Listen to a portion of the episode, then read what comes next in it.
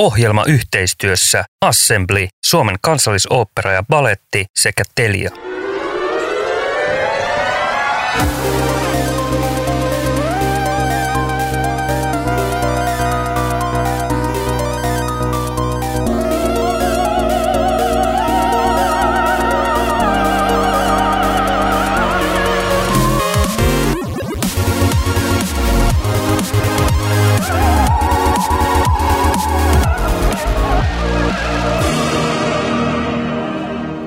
Tervetuloa jälleen Taide vai teknologia-ohjelman pariin.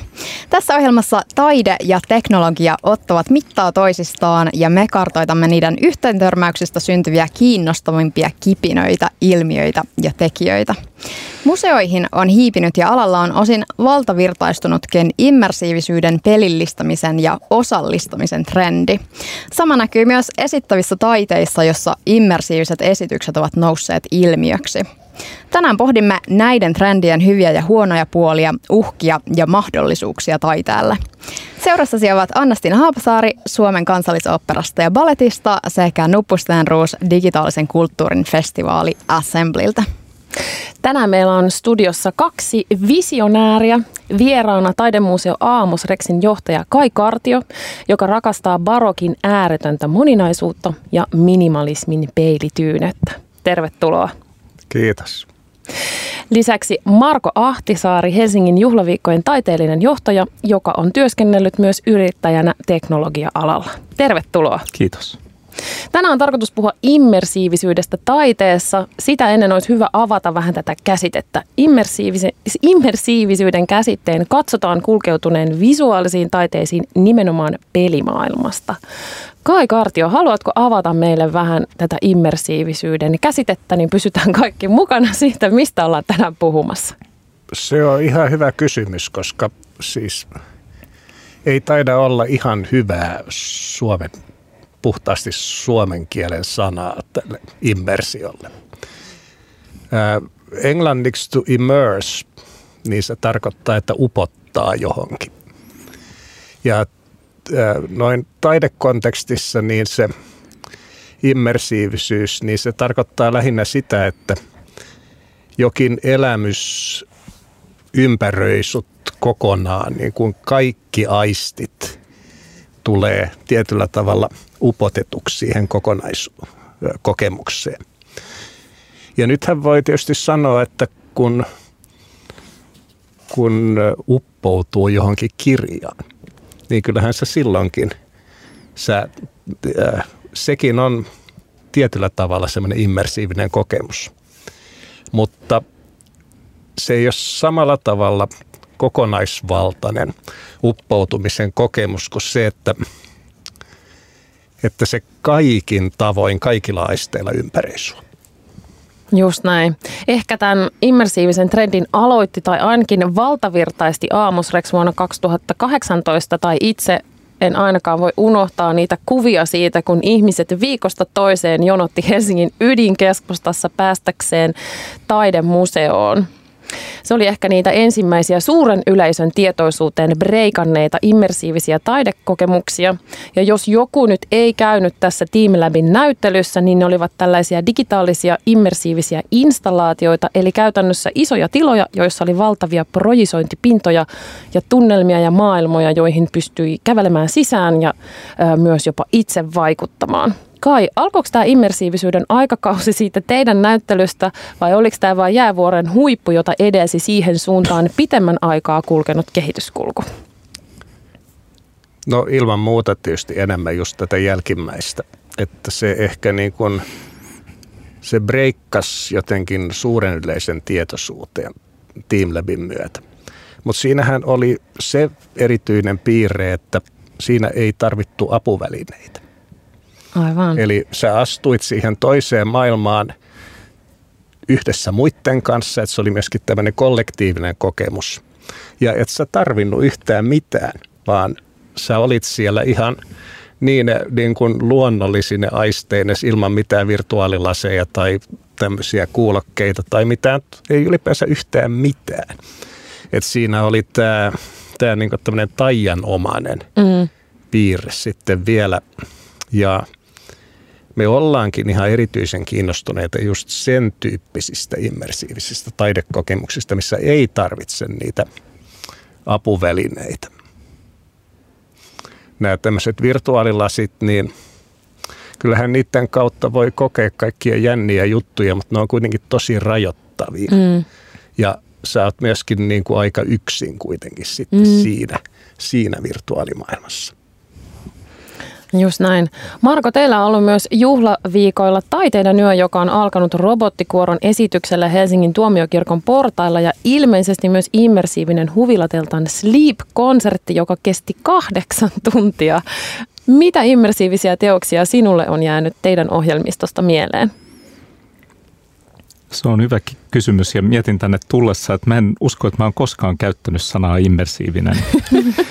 Ja se jotenkin johtuu, se englanti, englanninkielinen versio on ehkä luontevampi ja sitten toisaalta se tuntuu tänä päivänä vähän sellaiselta apuraha sanabingolta, niin kuin osallistavuuskin, mutta se, että musta kai kuvasi tosi hienolla tavalla sitä uppoutumista, unohtamista, joka monesti kuvataan niin kuin syvän taidekokemuksen niin kuin ominaispiirteeksi, tai jos meni hyvin, niin näin, näin kävi. Mutta jos mietin, että missä sitä kokemusta on, niin mun mielestä se on joskus isossa rakennuksessa. Fresko voi olla tällainen kokemus, tai nämä huikeat Amos Rexissä olevat Bill Violan niin kuin liikkuvat elävät freskot, jotka on nyt esillä siellä. Ne on mun mielestä esimerkkejä siitä, mutta myöskin asioita, joita ei ehkä tänä päivänä kutsuttaisi tuolla kielellä ollenkaan, jotkut Donald Juddin teistokset, tai niissä on niin paljon sellaista, joka skaalalla leikitään ja siinä unohtaa sen ja, ja se ko- oma liikkuminen sen teoksen ympärillä niin kuin vaikuttaa oleellisesti siihen. Ja myöskin, jos on oikein ymmärtänyt, niin oli hyvinkin osa sitä filosofista kehitys, niin kuin kehikkoa taiteilijalle itselleen. Eli, mutta sitten mitä tulee juhlaviikoille, niin ehkä viimeisimmät esimerkit Brian Enon installaatio 77 Million Paintings, joka oli nimensä mukaisesti siis generatiivinen, erittäin hitaasti muuttuva teos, jota, joka ei toistunut koskaan sen 18 päivän aikana, että siellä kävi ihmisiä parin kertaan ja, ja, ja voi jäädä tunneeksi. Se ei ole sillä tavalla niin räiskyvää ja visuaalista. Se on niin kuin aika hi- hiljasta. Brian itse puhuu antautumisesta, että mm. the role of art is to help us to surrender – ja se mun mielestä jollain tavalla liittyy tähän, mutta se on niin kuin taas tällainen hita, hitaampi, äm, kontemplatiivisempi, mietiskelevämpi äm, muoto ja molemmissa, molemmissa on ää, roolinsa. Ja sitten ehkä toinen esimerkki, joka ei ole sillä tavalla moniaistillinen, meillä oli vuonna 2019 sen Sleepin lisäksi, joka on siis meditaatio valveilaulosta, eihän siellä nukuta, jotkut nukkuu, jotkut ei. Jos Max Richterit kysyy, niin hän kuvasi sitä nimenomaan näin, että se on tällainen pohdiskelu ja aistillinen mietiskely siitä, että mitä olla valveilla, mitä on nukkuu. Mutta meillä oli Ukso, Walter Sallinen ja työryhmän teos, joka oli alle tunnin noin tunnin teos, joka oli pimeässä mm. esitetty. Ja siellä otettiin kännykät, pantiin muovipus, mustiin muovipusseihin ensiksi. Ja se koettiin ikään kuin ilman joitakin aisteja, mutta silloin nehän aistit vaan korostuu ja, ja siinä on koko sen aistipaletin, niin kuin, että mit, miten istuu tuolissa, yhtäkkiä tiedostaa, että miten tässä istutaan tässä pimeässä. Ja, niin että se oli mun mielestä ö, teos, jota voisi kutsua immersiiviseksi. Mahtavia esimerkkejä. Hauska, että sanoit tuon, että immersiivisyys on jonkinlaista apurahasanastoa tai siihen, siihen bingoon liittyvä yksi ruutu. Mä tähän vähän liittyen haluaisin jo alkuun esittää tämmöisen kriittisenkin näkökulman tähän immersiivisyyteen. Amos Rexin just avauduttua silloin muutama vuosi sitten Maaria Salo kirjoitti kritiikin uutisissa Teamlabin avajaisnäyttelystä analysoiden tämän näyttelykokemuksen kokonaisvaltaisuutta ja sen immersiota, mutta tarkastella myös kriittisesti sen niin kutsuttua Instagram-ystävällisyyttä tai, tai selfie-ystävällisyyttä ja nousemista ilmiöksi sitä kautta. Hän kirjoitti näin. Tämänkaltainen somettava, moniaistillinen ja vahvasti kokemuksellisuuteen perustuva näyttelyvierailu on vaarallisen lähellä muuntumistaan aikuisten huvipuistoksi, nopeana, helposti läpikuljettavana tilana – Tämä kritiikki tai analyysihan ei keskity tietenkään pelkästään tähän kyseiseen näyttelyyn, vaan tekee huomion tästä immersiivisten näyttelyiden ja osallistumisen ilmiöstä laajemmin. Minkälaisia ajatuksia tämä herättää? Haluatko Kai pitää jonkinlaisen puolustuspuheen tai mitä ajattelet tästä laajemmin? Joo, no hän tietenkin tarkoitti tuon kritiikkinä, mutta mä otan sen pikemminkin tämmöisenä ylistyksenä. Hyvä. Jos, jos me onnistutaan olemaan tämmöisen Instagrammaukseen houkuttelevia, niin se on oikein, oikein hyvä juttu. Ja jos me onnistutaan luomaan semmoista huvipuistofiilistä, niin se on myöskin täysin semmoinen tavoiteltava asia. Mä oikein ylpeä, jos semmoinen fiilis tulee. Mä ylipäänsä vierastan semmoista vastakkainasettelua niin kutsutun oikean taiteen ja niin kutsutun viihteen välillä. Siis äh, Shakespeare oli mitä suurimmassa määrin viihdettä silloin 1500-luvulla. Tämä on mielenkiintoinen näkökulma. Itse asiassa mun pitikin kysyä ja halusin kysyä, että onko semmoinen ähm, vahva jako taiteen ja viihteen välillä jotenkin tähän päivään soveltumaton tai vähemmän relevantti tai semmoinen, että se kiinnostaisi ihmisiä vähemmän, ei ole enää niin ehkä tärkeä. Ei, ei se ole koskaan ollut relevantti, se on aina ollut keinotekoinen ja se on pikemminkin tämmöinen sosiologinen. Olemalla kiinnostunut siitä oikeasta taiteesta, niin sä oot osoittanut, että sä oot semmoinen oikeanlainen ihminen ja noin mitkä on sitten kiinnostunut siitä viihteestä, niin ne ei oikein semmoista kunnon väkeä. niin, onko se niin kuin rahvaan omaista jotenkin, että jos on kiinnostunut viihteestä ja sitten niin kuin on jotenkin Korkea. sivistyneempi, jos, jos ymmärtää sitten Siinä on, siinä on tämmöisiä piirteitä. Mm, operaan tulo on erottautumisen tapa sitten siitä rahvaasta. Ei ollenkaan näin tänä päivänä. Marko, mitä mieltä sä oot tästä? No hyvin samaa mieltä, että mitä vikaa on huvipuistossa, että se ehkä se, missä mä sanoisin, että se nopeasti läpi, mitä se oli nopeasti läpikuljettavana tilana, niin siitä mä en ole kyllä samaa mieltä, että jos spesifisti puhuu Team Labin näyttelystä tai nyt Pilviolan näyttelystä, niin toki siellä riippuen, että miten on tuoleja, niin ihmiset liikkuu tai ei, mutta ja samoin tuossa en on 77 million paintings ihmiset rauhoittuu katsomaan, pysähtyy pitkäksikin aikaa. Että ei se, se on ehkä, väittäisin, että koko meidän kulttuuri on yhtä nopeasti läpikuljettavaa tilaa. Siis kaikki kännykät ja feedit, se on vaan niin kuin kuva. Joo, näin ymmärsin kuva seuraavaksi. Ja se on tosi yksilöllistä. Joo. Toiset niin kuin haluaa viipyillä joidenkin mm. kokemusten kanssa ja toisille se on ihan yhtä vahva, mutta että se menee muutamassa sekunnissa. Ei, ei se ole niin arvottava juttu se, no. että miten pitkään kukin haluaa olla jossakin. Todella kiinnostavaa. Jatketaan keskustelua kohta siitä, miten taide pärjää striimauspalveluiden kanssa kilpailussa ihmisten ajasta ja huomiosta ja toisaalta mikä meitä vetää fyysisesti taiteen äärelle ja jaettuun yhteiseen kokemis- kokemisen tilaan.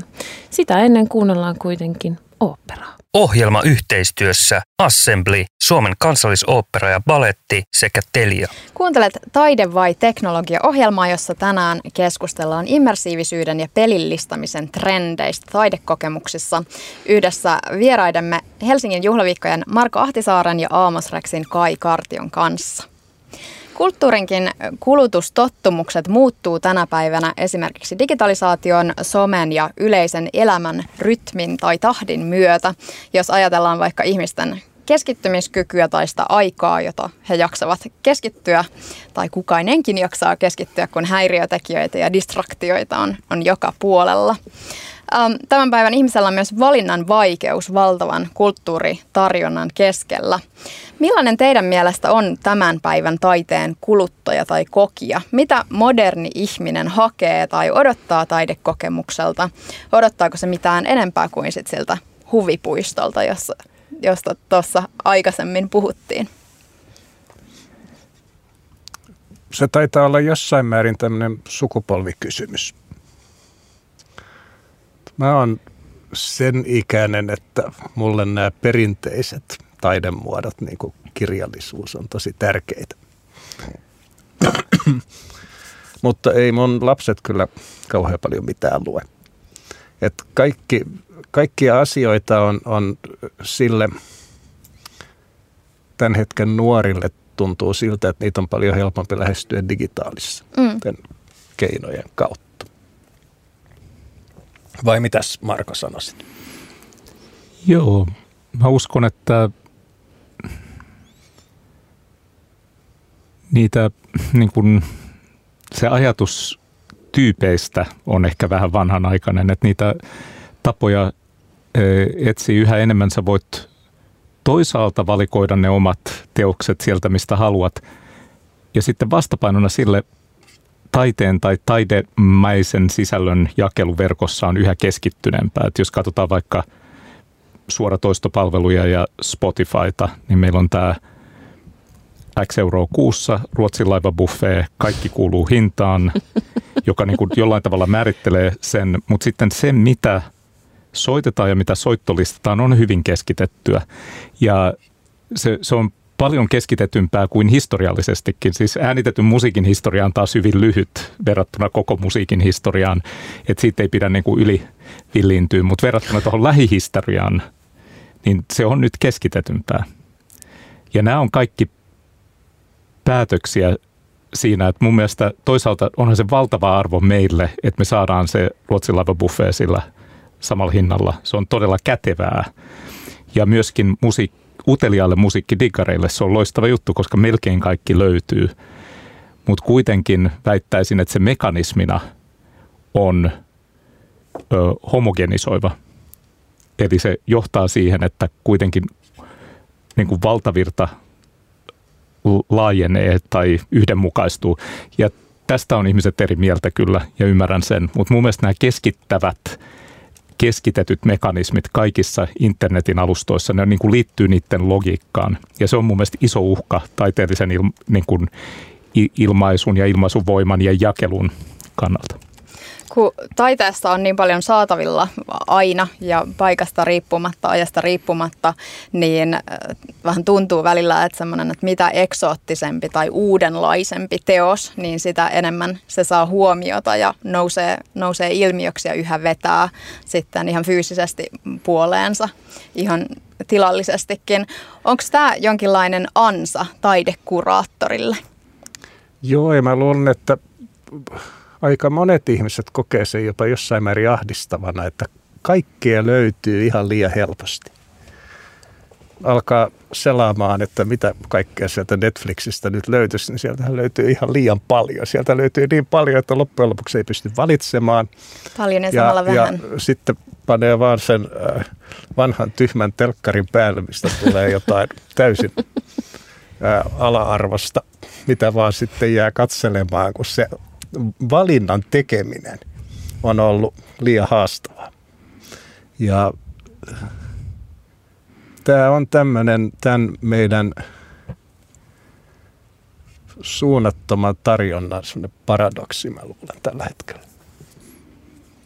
Tuo on hyvin sanottu, ja jos vielä tuota musiikin näkökulmasta purkaa, niin – Nämä palveluthan on muotoiltu tietyllä tavalla. Niissä on tiettyjä periaatteita. Esimerkiksi, että siellä näkyy soittomäärät. Että siellä on keskitetyt soittolistat, eikä vaan niin, että Markolla ja Kailla ja teillä voi olla soittolistat siellä, mutta ei ole keskitettyä, missä kerrotaan ikään kuin palvelun auktoriteettiin veroten. Nämä on kaikki sellaisia asioita, jotka vaikuttaa siihen, miten sitä käytetään ja myöskin miten sinne tehdään musaa. Spotify laskee ensimmäiset 30 sekuntia soittona. Mä olin kerran studiossa meidän bändin kanssa, siellä oli ollut hiphopartisti ennen meitä ja se oli tehnyt paljon biisejä, jotka oli niin 45 sekuntia 90 sekuntia pitkiä ja sanoi, että tuottaja oli kysynyt, että hei, et, is there any more? Son? Man, you make it longer, you're robbing yourself. Ja näähän on niin kuin sellaisia ei-ennakoituja seurauksia. Ja joku valtava hieno Tomppa Beats Hesasta, en ole koskaan tavannut. Mutta tekee 90 sekunnin tunnelmia. Ja nämä soi nopeasti ja ne myöskin toimii siinä mallissa. Että mun mielestä on tärkeää, että me oltaisiin tietoisia näistä asioista. Sellainen skifikirjailija kuin Bruce Sterling, futuristi myös, niin Hänellä oli sellainen loistava puhe, löytyy verkosta, kun uh, What happens to musicians will happen to everybody. Niin sanoi, että aina kun me toivotaan, että ihanaa nyt on saatu, niin toi on se maailma, mikä hänen mukaansa seuraa kaikille muille kulttuurin aloille jossain vaiheessa. Että se on niin kuin, sitten Netflix.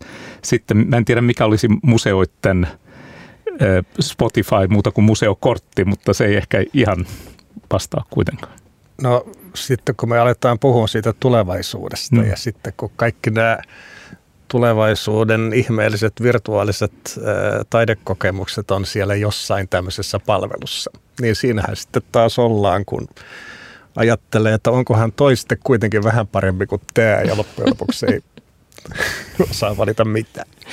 Mutta mikä on sitten se vetävä tekijä, mikä edelleen vetää ihmiset sen ö, taidekokemuksen äärelle tai fyysisiin tiloihin tai yhteisiin tapahtumiin? No oikeastaan ihan kautta koko niin kuin ihmisen olemassaolon ajan, niin, niin sen taiteen avullahan on pyritty hetkeksi siirtymään johonkin toiseen maailmaan, johonkin toiseen niin kuin semmoiseen olemassaolon ulottuvuuteen. Ja silloin joskus aikojen alussa, kun on kerännytty sinne nuotion ympärille ja on tullut pimeä ja joku on alkanut kertoa sitä kummitustarinaa, niin, niin onhan siinä, kyllä siinä sitten siirrytään johonkin muualle. Ja tämä on semmoinen meidän, ei me oikeastaan pystytä elämään ilman tuota ulottuvuutta. Me, me, nämä valveunet on meille semmoinen elämisen edellytys. Mutta riittääkö meille enää se, että kerännytään yhteisen leirinuotion äärelle ja vaan kuunnellaan sitä tarinaa? Ei, ei se ole koskaan riittänyt. Ainahan on yritetty sitten kehittää niin kuin, äh, aina uudenlaisia ja erilaisia ja yhä pidemmälle meneviä. Siis ja vielä kauheampia. on myöskin loputtoman kekseliäs. Mitä mieltä Marko on? Mitä tämä herättää suussa? Mun mielestä sanoitte hienosti, että kuviteltu todellisuus, ehkä kun aikaisemmin mainitsitte pelillistämisen, mä en itse tunne pelimaailmaa niin hyvin, mutta tiedän sen, että se, mistä, mihinkä ihmiset on syvästi kiintynyt ja mihinkä, mistä ne on myös valmiit maksaa, on se tunne, että täällä on muita ihmisiä täällä. Mm. Mm. Ja se on niin kuin harvoja asioita digitaalisessa maailmassa, josta ollaan valmiit maksaa. Mm. Niin jollain tavalla se yhdessä koettu, että se kun sanoit, että vaan katsotaan, niin silloin jos me ollaan keikalla ja siellä on vähän, me ollaan siellä kellarissa no, tai alakerrassa, siellä on vähän kuumaa, ja, niin kyllähän mä katselen teitä myös vähän, että miten tämä, oliko, oliko toi ö, rumpufilli, että mitä, eikö, eikö vetänyt aika hyvin? Joo, että meillä on koko ajan sellaista, tätä ei ole vielä neurologisesti hirveän tarkkaan tutkittu, mutta sekä se vuorovaikutus siinä – sehän on äärivuorovaikutteinen tilanne. Siihen ei tarvitse sanoa, että oliko tämä vuorovaikutteinen teos tai oliko tämä osallistava, kun se on määritelmällisesti niin, niin siinä tapauksessa mä uskon, että tämä yhteisöllisyys on ehkä siellä ihan ytimessä. Mutta se ehkä ei ollut se vastaus, mitä niin kuin, että, että se on oleellista se, että me ollaan täällä yhdessä kokemassa. Mm. Mua kiinnostaa vielä tuossa juhlaviikoissa esimerkiksi se, että millä tavalla se festivaali tavallaan laajenee siihen kaupunkitilaan. Te olette käyttänyt myös paljon teknologiaa tavallaan siinä apuna, että miten te ehkä tuotte visioita tai utopioita, mm. näytätte, että minkälainen maailmakin voisi olla mahdollista mm. tässä kaupungin keskellä. Niin miten sä koet sen, että Helsingin juhlaviikot tavallaan levittäytyy kaupunkitilaan? No ehkä se on tämän korona-ajan niin kuin yksi lahja, vaikka on ollut tosi haastavaa, niin että kyky vähän kokeilla uusia juttuja. Yksi asia, mitä me tehtiin, oli tämä nämä taidelahjat, eli helsinkiläiset sai tilata toisille viiden minuutin esityksen. Ja teknologisesti voisi sanoa, että se on triviaali. Se on niin kuin varauskone, joka on av- avoint lähdekoodi, ja sitä on käyttänyt Reykjavik. Koko Islanti on tehty käyttäen hesalaista koodia. Bergenin festivaali, Korkin festivaali, Göteborg, kaikki. Se on matkannut tuolla. Siitä ei Suomesta tiedetä paljon, mutta tämä on totta. Ja se on meille iso ilonaihe, mutta siinä se, mikä se on, että taide voi tulla yllättäen, joku voi tulla yllättäen, siis olet, mä oon halunnut antaa Kaille lahjan, otan taiteilijan vastaan ja sitten esitetään tämä, tämä kotipihalla, tämä 50 minuutin joku Missi Matsolin ääni ää, niin kuin taustanauhalle ja cellolle ja laululle biisi.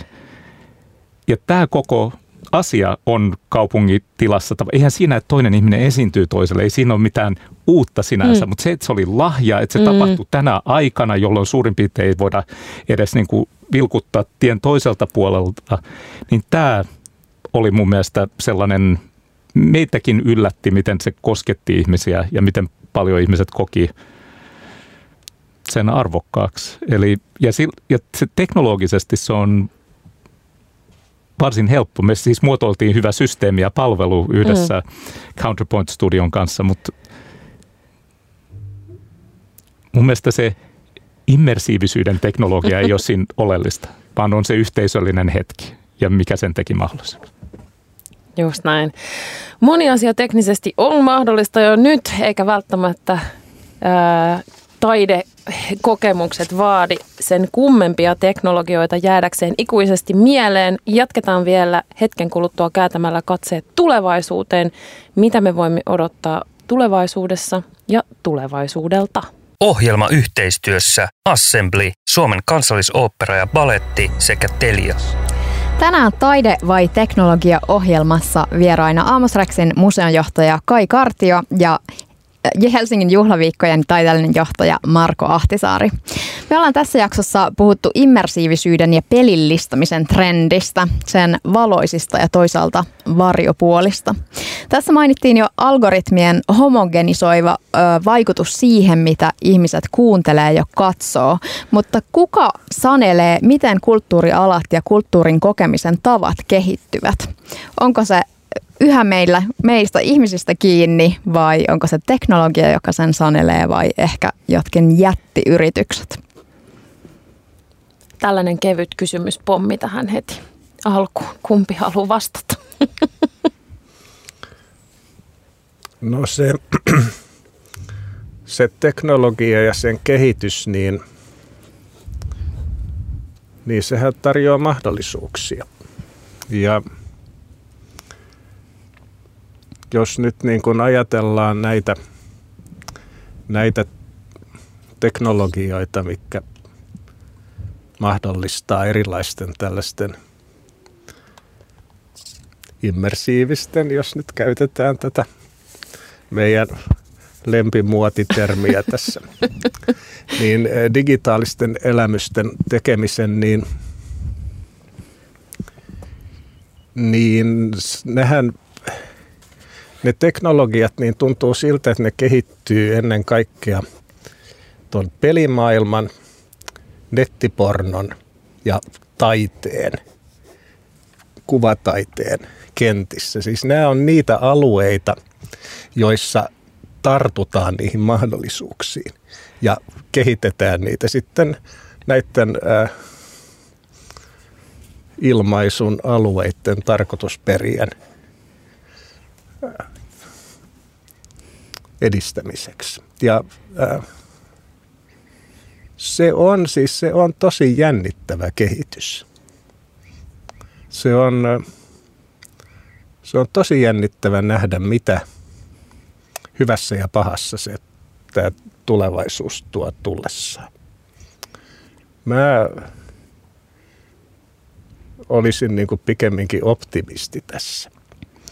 Mä odotan jännityksellä – mitä, mitä tulee.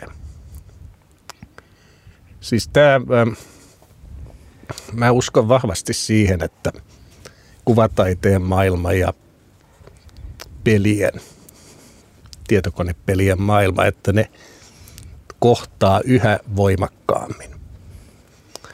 Siinä, siis siinä kehitetään kuitenkin niin jännittäviä keinoja luoda näitä toisia maailmoja. Mä en, en pelaa, koska ne käyttöliittymät on mulle liian kömpelöitä. Jos mä olisin jos niitä olisi ollut silloin näitä pelejä, kun mä olin pieni, niin mä olisin varmaan kasvanut siihen.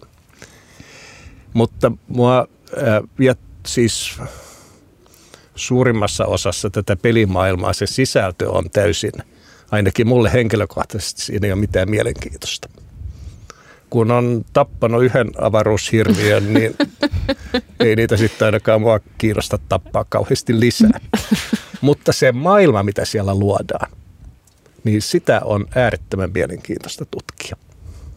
No tähän listaan, mitä mainitsit nettipornosta ja, ja tietokone- tai videopeleistä ja kuvataiteesta, niin lisäisin kuitenkin vielä sosiaalisen median ja teknologiajätit, jotka vie näitä teknologioita eteenpäin ja joilla on mahdollisuus käyttää kaikista eniten rahaa niiden teknologioiden eteenpäin viemiseen. Me puhuttiin viime viikolla metaversumista ja Facebookhan on tässä viime aikoina ilmoittanut muuttuvansa metaversumiyhtiöksi, niin pelottaako se teitä ollenkaan, jos puhutaan näistä rinnakkaistodellisuuksista ja niiden mahdollisuuksista tai uhkista? Mitä mieltä Marko olet? En mä puhuisi pelosta, mutta siinä mielessä mä oon ehkä pessimistisempi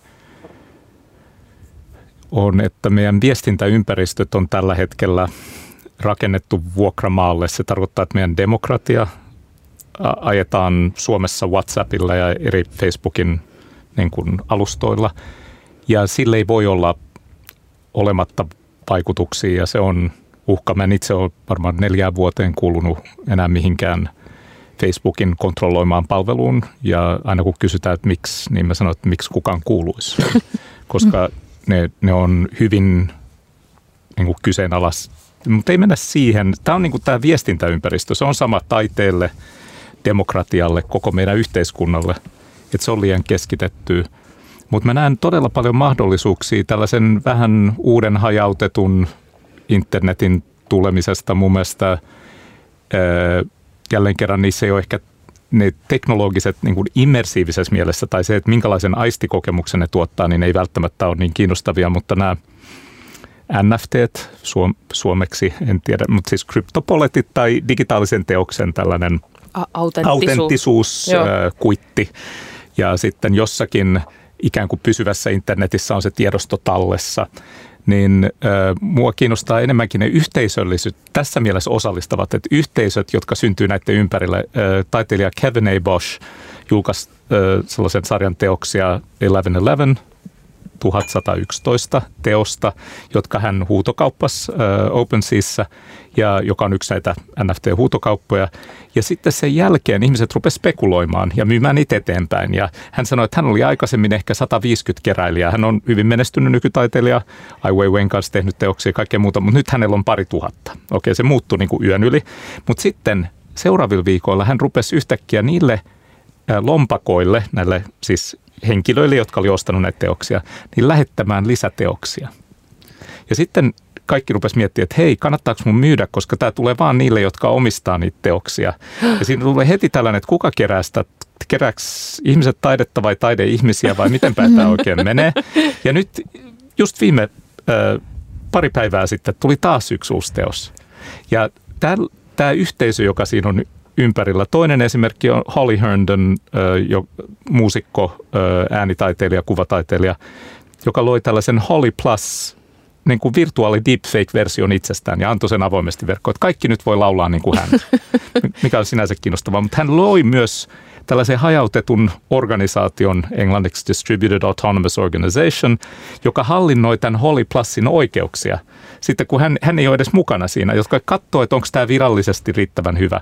Ja nämä yhteisölliset muodot on mun mielestä superkiinnostavia, mm. vaikka ne on nyt vielä vähän hähmysiä ja ne liittyy kryptoon, joka, jolla on vähän edelleenkin pikkasen limanen maine ja näin, mutta se kuitenkin, tämä on, tää on, tää on kiinnostavaa, nämä uudet yhteisöt ja yleisöt taiteilijoiden kanssa ja uusia suhteita taiteiden, taiteilijoiden ja keräilijöiden kautta kokijoiden kanssa – yleisöjen kanssa, jota ei ole välittänyt nämä alustat, josta aloitettiin. Mun mielestä oli todella kiinnostava toi kysymys siitä, että omistatko sä teoksen vai tavallaan omistaako se teos sinut. Että toihan niin taas tavallaan tutkii jotenkin sitä rajapintaa sen taiteilijan teoksen, keräilijän ja yleisön välillä niin tavallaan taas ihan niin uudella tavalla. Mitä mieltä olette siitä, että voiko teknologia jo nyt tai tulevaisuudessa edistää saavutettavuutta, tuoda taidetta sellaisiin paikkoihin tai niille, jotka eivät välttämättä vaikka jostain syystä tai toisesta pääse sieltä kotoa liikkeelle? Näettekö te tässä mahdollisuuksia? Ehdottomasti. Siis sehän on yksi niitä kaikista tärkeimpiä asioita siinä. Mutta tota, se oli hyvä Marko, että sä otit nämä NFT ja taidemaailman, koska siinä on siis tosi jännittäviä kehityskulkuja ja just siinä – niin kuin mitä mahdollisuuksia se tarjoaa kaiken näköisten yhteisöjen luomiseen. Nämähän on monimutkaisia juttuja, eikä me voida mennä tähän kauhean syvälle. Mutta juu, siis just tämä, ää, mitenkä monista erilaisista taideelämyksistä tulee saavutettavampia tämän teknologi- erilaisten teknologioiden kautta, niin sehän on tosi tärkeää. Ja hyvä Anna-Stiina, että sä otit tämän somen maailman esiin. Siis sehän on se on kiehtova juttu ja ää, sitä voi vierastaa. Mähän en ole missään. Mua ei ole olemassa ollenkaan. Mä en ole yhtään missään. Amos Rex on vähän joka puolella, mutta mä en ole kerta kaikkiaan missään. Enkä tuu koskaan sä olet se Amos Rex. Tai sen sisällä. Miten te näette tämmöiset virtuaalimaailmat tai tämmöiset metaversumit, mitkä ehkä tulevaisuudessa on mahdollisia, missä meillä voisi olla joku tämmöinen fyysinenkin ulottuvuus, niin tämmöisten uudenlaisten taidekokemusten mahdollistajina, onko se niin kuin utopia vai dystopia vai onko se sitten toisaalta taas se kiinnostavampi kehityskulku nimenomaan sitä, että mitä me ihmiset muodostetaan yhteisöinä yhdessä? Mä haluaisin nähdä sen enemmänkin semmoisena mahdollisuutena. Mutta... Mutta... Niin, niin, asioilla on aina nämä puolensa. Mm. Siis jos semmoinen toteutuu, niin siitähän tulee addiktiivinen. Ja puhutaan tästä upottautumisesta, niin mm. niin moni tulee varmaan upottautumaan siihen sillä että ne hukkuu siihen. Mm. Ettei pääse enää ylös. Niin. Pitäisikö kuitenkin lopettaa vielä johonkin sellaisiin valoisampiin visioihin vai mitä mieltä Anna-Stiina sä oot? Meillä on nyt vielä viimeinen kysymys jäljellä, niin sä saat valita, mihin tunnelmiin me lopetetaan. No mua kiinnostaisi kysyä, että miten näihin niin kuin muuttuneisiin olosuhteisiin ää, ihmisen mentaliteettiin tulisi taiteen ja taidelaitosten suhtautua, että pitäisikö siihen ää, kehityskulkuun mennä mukaan, pitäisikö niihin taipua niihin tavallaan some ystävällisten sisältöjen tarjoamiseen vai pitäisikö niitä nimenomaan haastaa vai molempia ja mistä löytyy semmoinen balanssi? Että ei ole vain immersiivisyyttä hashtagin ja immersiivisyyden ja apurahabingon vuoksi. No Amos Rexissä me ollaan ajateltu, että se voisi olla se paikka, missä, mikä voisi olla niitä ensimmäisiä, missä näitä voi kokeilla. Ja äh, kaikkeahan pitää kokeilla. Sitten näkee, tuleeko Niinpä. siitä mitään ja mitä siitä tulee. Näinpä. Mitä sanoo Marko? Ehkä itselläni toi kun puhuimme saavutettavuudesta, niin osa tämän uuden hajautetun, ei-keskitetyn internetin, jossa on tämä NFT ja tämä maailma, niin se tarina, mitä siitä kerrotaan tällä hetkellä Piilaaksossa, on nimenomaan se, että sama mikä internet kaikille, että saat kaiken tiedon, niin nytkin taiteen väliportaat katoaa. Näin se, tämä on se pitch. Myyntipuhe. Ja, ja heti kun näin oli sanottu, niin kaikki galleriat ja museot on siellä NFT-maailmassa ja katsoo ja kuratoi ja järjestää omat multiversum-bileet ja näin, niin eihän se, se asia, että joku, se mistä kai aikaisemmin hyvin sanot, tämä tavaran virta on niin valtava, että se vaatii jonkun, joka auttaa. Ei se, se ole yksi ihminen, niitä voi olla tuhansia tai satoja tuhansia, mutta jollain tavalla pitää jäsentää se, mitä tapahtuu. Ja siinä mä kyllä uskon, miksi mä oon ehkä jolla, jossain määrin optimistinen, että ihmiset voi, kaikki meistä voi löytää toisen kuraattorin toisessa ihmisessä. Ja mun mielestä se ei ole myöskään niin, se on vähän niin kuin huvipuisto. Sano vaan. Meillä loppuu aika. Tämä oli... oli sopiva kohta lopettaa. Jokainen voi löytää kuraattorin toisestaan. Toivottavasti löydämme tämän ohjelman myötä toistemme luo. Kiitos meidän visionäärisille arvovaltaisille vieraille todella kiinnostavasta keskustelusta. Loppuun vielä ihan lyhyt mainospala siitä, että ensi viikon perjantaina 5.11. kansallisoperan Alminsalissa Creative Tech-tapahtuma. Muutama lippu taitaa olla vielä myynnissä, mutta striimi on ilmainen ja sen äärelle pääsevät kaikki halukkaat. Lisätiedot tapahtumasta löydät Assemblyn sivulta assembly.org. Ensi viikolla uudet aiheet ja uudet vieraat. Siihen asti kiitos ja moi moi. Ohjelma yhteistyössä Assembly, Suomen kansallisooppera ja baletti sekä Telia.